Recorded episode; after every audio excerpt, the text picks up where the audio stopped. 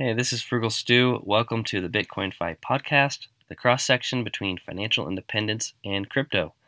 I hope everyone had a great Thanksgiving. It's my favorite holiday of the year for several reasons. For me, Thanksgiving isn't just one day, it's every day. It's a way of life. And in general, the holiday isn't totally overrun with over the top decor and commercialism and busyness aside from maybe some Black Friday stuff that has leaked into Thanksgiving, but it seems like that has actually backtracked a little bit from the actual Thanksgiving day. So, anyway, I hope it was great for you all. Today, I wanted to talk about two things two overarching goals of this podcast and blog. Number one, getting off zero. And number two, avoiding the catastrophic mistake. So I'm friends with a few people on social media, and some of them are kind of anti crypto. There are three in particular that I see posting skeptical things all the time regarding crypto and how it's a Ponzi scheme, and just kind of seem like they don't want to understand. They have this strong, strong opinion about crypto, about Bitcoin, and they're not open to new ideas, really. They they just see what they see, and then they just criticize it.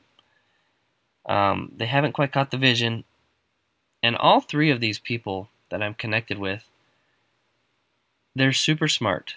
They're very well versed in finance. All three of them are extremely successful investors in either the stock market or in real estate, and they're very familiar with finance in general and investing but Bitcoin and crypto is out of their domain. They don't know anything about it and seemingly don't want to know anything about it. And part of me is just wondering at what point do some of these hardcore skeptics relent? At what point do they stop hating and criticizing and start understanding? Right? Because when I was first approached with the idea of crypto, I was the one digging in my heels saying, don't need it, don't want it. No interest. It's rat poison squared. I'm quoting Charlie Munger at you. I'm quoting Jamie Dimon at you. And I wasn't interested at all. And then I totally just FOMO, didn't know what I was doing. So I think there's kind of three groups of people. Obviously, there's the skeptics, there's the people that don't know anything, yet they are still involved. They're they're just FOMOing into different altcoins and unaware of the taxes and, and they're just they're you know they're kind of just doing their things. And then you have you know, kind of hardcore crypto people that maybe have studied a little bit deeper. Maybe they actually know some stuff, right? Anyway, I guess what I've been thinking about is at what point do some of these crypto skeptics start to take crypto seriously, start to take Bitcoin seriously?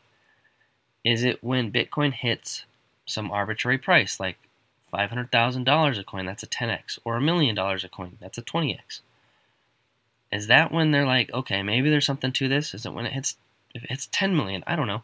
Maybe there's some number in their head that if Bitcoin hit it, they would be like, yeah, I'm going to look into this now. Or maybe it's when the price of Bitcoin stabilizes against the US dollar.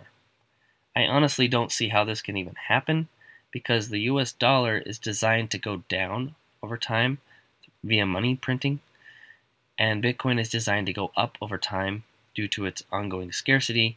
This is the whole stock to flow model that I've talked about a little bit in the past, and it's also on my YouTube channel. I have a video about the stock to flow model, kind of. But anyway, I don't really see it ever stabilizing against the US dollar or against any fiat currency. I see fiat currencies going down and Bitcoin rising always, as long as things remain kind of the same as they are now right?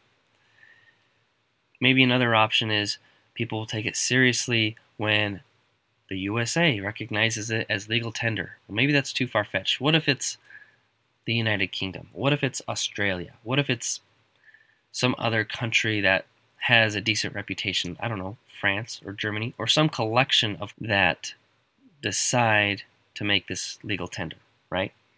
Maybe that's when they take it seriously. Maybe when some of these countries hold it as a reserve asset in their central bank. Maybe that's when they change their tune. And then finally, maybe it's when you can use it at any store you want. You can use it at Home Depot, Target, Walmart. Maybe that's when they say, all right, this is for real. This is going to be part of my life. This is normal. And I'm getting involved now, right? Uh, although for that last one to happen, again, there's some caveats because I think the tax laws around crypto would have to change because right now buying something with crypto is essentially selling your crypto, and therefore it is a taxable event, which is just super annoying and frustrating. But anyway, maybe it's some combination of all these things I just listed. I mean, in my estimation of Bitcoin and crypto, why I got involved and bought a course this spring and, and finally decided to take it more seriously. I mean, one, the amazing price action, but two, El Salvador, one small sovereign country, now has it as legal tender. They're taxing it differently. They're, you know, it doesn't cost you anything in taxes. For example, to switch from the dollar to the euro, I mean, there's fees, but there's no taxes.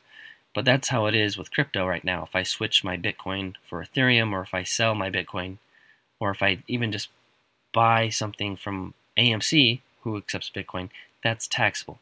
El Salvador changed that. They have it as their reserve asset, essentially, and as their legal tender. Um, but now you have hedge funds, you have public companies, you have pensions. The institutions are here. And the institutions that are not involved yet are wondering and considering and stressing about this probably every day, thinking, when do I have to do this? I don't really want to.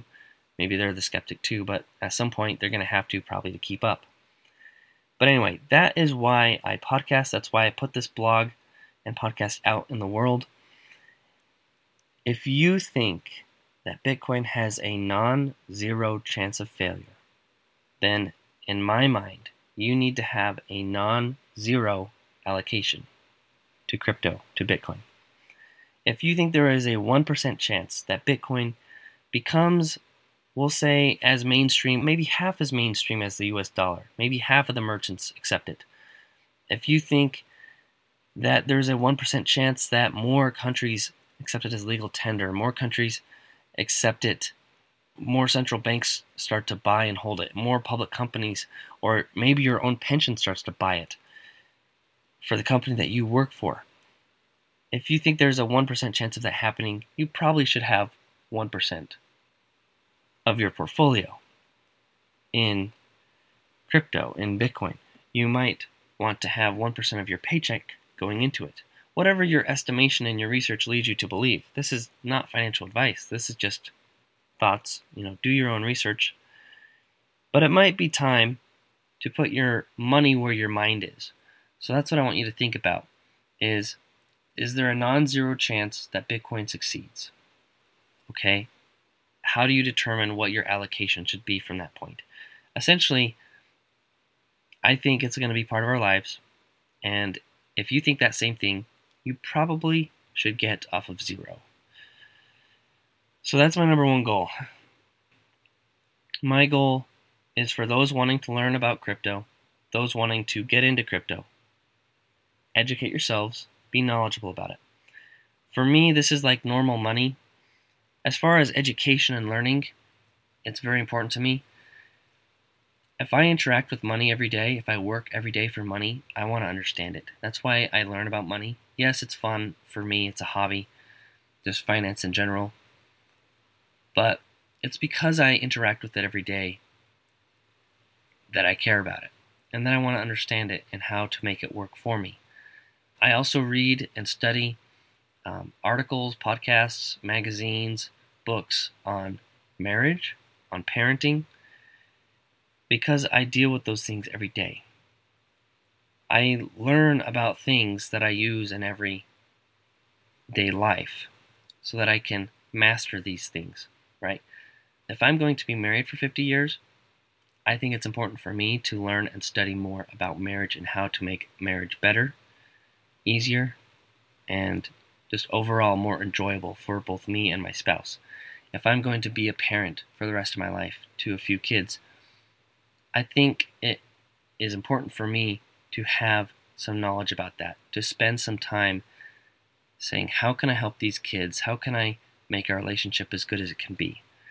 Those are the things I choose to spend my time on because I deal with them every day. I think Bitcoin might be the new money. I think it has a chance of succeeding. I think it's going to be part of my life, and that's why I study it. So, anyway, that's my number one learn and be educated. Number two, part of this podcast, is to avoid the catastrophic mistake. As I've said, none of this show is financial advice, it's for entertainment purposes only.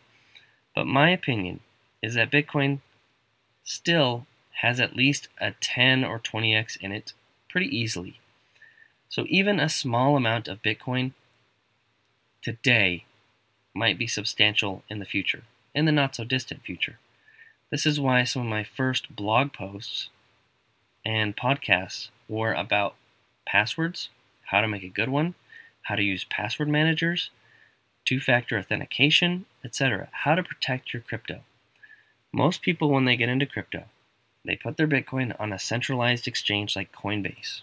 And, you know, that's where I still have my crypto is on these various exchanges, centralized exchanges. It's really like a single point of failure because there's no insurance on crypto. I think it's very important to control what you can control, avoid making a critical mistake, secure your Bitcoin, secure your crypto as best you can. I want to keep diving deeper and deeper into this, and I will go more in depth in a future episode. I actually just ordered my first hardware wallet. It's a Ledger Nano X along with some titanium crypto tags. This will probably require a YouTube video to explain how this all works, where I can self custody my Bitcoin on a hard drive wallet instead of keeping it on a centralized exchange.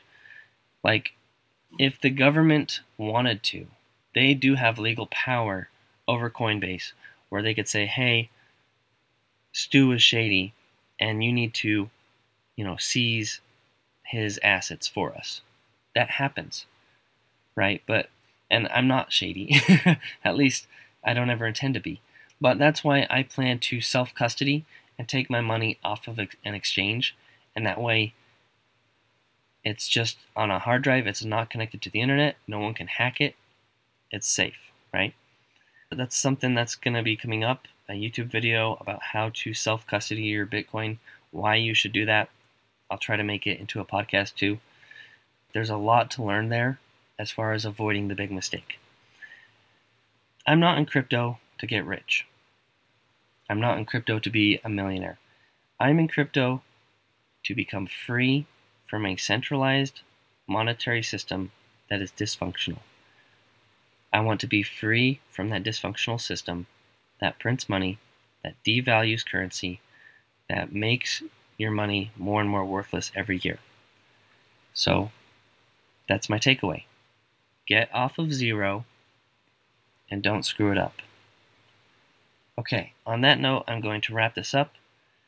And I have some exciting news for December. I'm going to have a giveaway of $100 in either Bitcoin or Ethereum. You can choose. For the month of December, anyone that leaves me a review, an honest review, it doesn't matter how many stars are there, just leave me a review. Take a screenshot, email it to me. My email is in the show notes. Let me know your username. Anytime in the month of December, do this and you're in the drawing.